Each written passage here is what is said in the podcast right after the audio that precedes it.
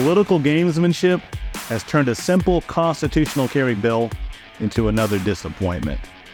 The South Carolina State Senate has amended House Bill 3594 with a bit of lawfare that creates two classes of criminals in South Carolina and threatens the very values that the governing are supposed to protect. In this week's 2A for Today, Modern Militiawoman is a female homeowner with an eagle eye who spotted an intruder walking through her backyard right before he attempted forcible entry into her home. The hunter became the prey.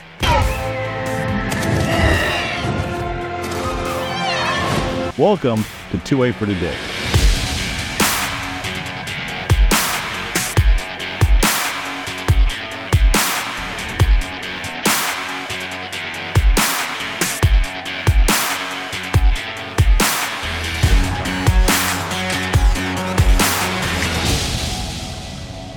Constitutional carry should be on the governor's desk by morning, but instead, it has to undergo surgery to remove the blight placed upon a pretty clean bill by the South Carolina Senate. H3594, the South Carolina Constitutional Carry Second Amendment Preservation Act of 2023, was debated in the South Carolina Senate for a week and came out of the Senate chambers with a massive buck melanoma and unnecessary growth hanging off of it. Take this quarter, go downtown, and have a rap. Gnaw that thing off your face. Dudley Brown at the National Association for Gun Rights weighed in on the bill's passage. He immediately issued a cease and desist, addressing the South Carolina House leadership, warning about the implications of what was added to the bill. The bill was rightly referred to as constitutional carry when it left your chamber, but it cannot rightly be so called now due to the passage of Senate Amendment number 36, which creates a new criminal penalty of exercising the constitutional right to carry a weapon publicly without a permit. Now, there's a bit of political gamesmanship at work with so-called constitutional carry bills, in my opinion. But what do you mean, political gamesmanship, Zoe? What I mean is that constitutional carry shouldn't even need to be passed into law, because we don't need permission from the government to abide the Constitution. Unfortunately, if you express your constitutionally protected right to keep and bear arms in South Carolina today, and you were interdicted by police, there's code written that criminalizes constitutionally protected liberties, so you may go to jail and have to spend your way out of the lawfare spun up by the lawless governing who've made laws that enable law enforcement to trespass our rights with impunity. Okay, so what does that have to do with Amendment number 36? What does the amendment say? Good question. I'm glad you asked. Amendment 36 essentially creates two classes of criminal. If you break certain laws and you're concealed carrying without a license, then you'll be charged for concealed carrying without a license as well as the other crimes, which will add up to 3 years in a prison sentence to your sentence. However, if you break those same certain laws, but you have a concealed carry permit, then you'll only be charged with those other crimes. According to Amendment 36, South Carolina law provides a process for gun owners to obtain a concealed weapon permit and allows law-abiding gun owners to carry their weapons without a permit. As a lumberjack, my job is pretty straightforward. I see the wood, I chop the wood. We even hear crazy ideas on how kids should learn.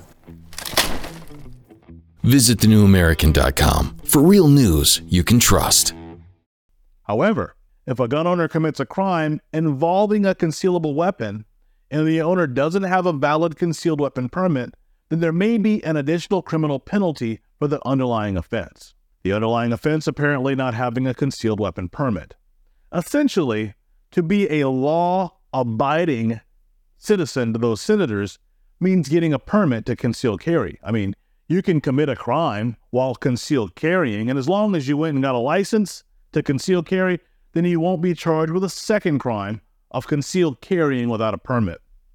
This bit of political gamesmanship is built on the idea that the House members who are concerned with civil liberties and values that are enshrined in our state and national government constitutions will likely have to fight and vote against this amendment that clearly creates an equal protection violation. So they'll be fighting constitutional carry on the face. According to Dudley Brown, this is a direct violation of the Second Amendment right to carry in public without the permission of government to do so. No sane lawmaker would ever propose creating a journalism permit and a new criminal penalty of speech without a permit to accompany other criminal convictions.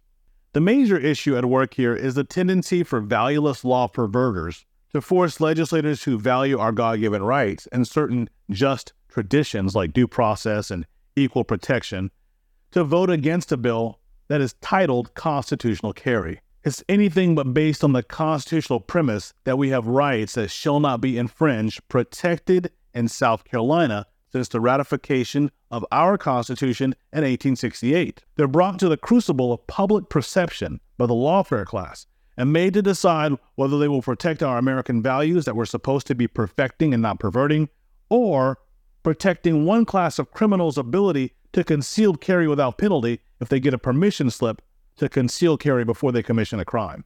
In the words of Howard Stern, oy vey. Dudley Brown continues his rebuke by stating that the Senate's language tramples that due process principle by creating two classes of citizens and two classes of public carry, one with government permission and one without. Hopefully, the House legislators who would sacrifice our traditions and values on the altar to see if their skirting the Constitution will be tolerated or survive the appeals process, hopefully they'll face a concerned and angry populace who's not satisfied with allowing our values to be betrayed as a favor to get a permit to do what the governing should stop trespassing. As well, South Carolina Law Enforcement Division will also have to create a concealed carry class for free to all of our citizens, so your taxes are going to go up too, I'm sure. Now, a 2A for Today Modern Militiawoman's quick reaction time resulted in minimal struggle between her and an intruder as she caught forcing his way into her home. He ended up in critical condition. The attempted robbery took place in Hollywood Hills at about 9:30 p.m. Our 2A for Today Modern Militiawoman noticed a strange man was approaching her home through the backyard. The man, reportedly in his 30s, began pushing his way in through the back door. Our heroine homeowner asked him to leave, and he refused. That was a bad idea, on top of a bad idea. Our modern militiawoman saw the intruder reach into his pocket, which led her to believe that he had a weapon. She wasted no time in obtaining her own firearm and shooting the suspect. When police arrived, the suspect was still conscious, but he was in critical condition. Thankfully, our femme fatale was not subject to criminal investigation for defending herself. This story shows the benefits of identifying the threat early on and then using calm and clear thinking. This woman had the threat under control before the suspect even entered her home and invaded her personal space, where the level of danger she was in would have likely increased. She saw signs that the intruder might have a weapon that he intended to use against her, and she expressed her God-given right swiftly and effectively. She was obviously well practiced. Whether or not the violator actually had a weapon is not the point. It was clear that the actions he took gave her reason to believe that he was a threat. That's why she had every legal right to use her firearm, and she survived the situation as a result. That concludes our program. You've been watching 2A for Today. My name is Zoe. Post your comments or questions, and we'll try to address as many as we can, as fast as we can, in the coming weeks and months. Thank you for watching 2A for Today.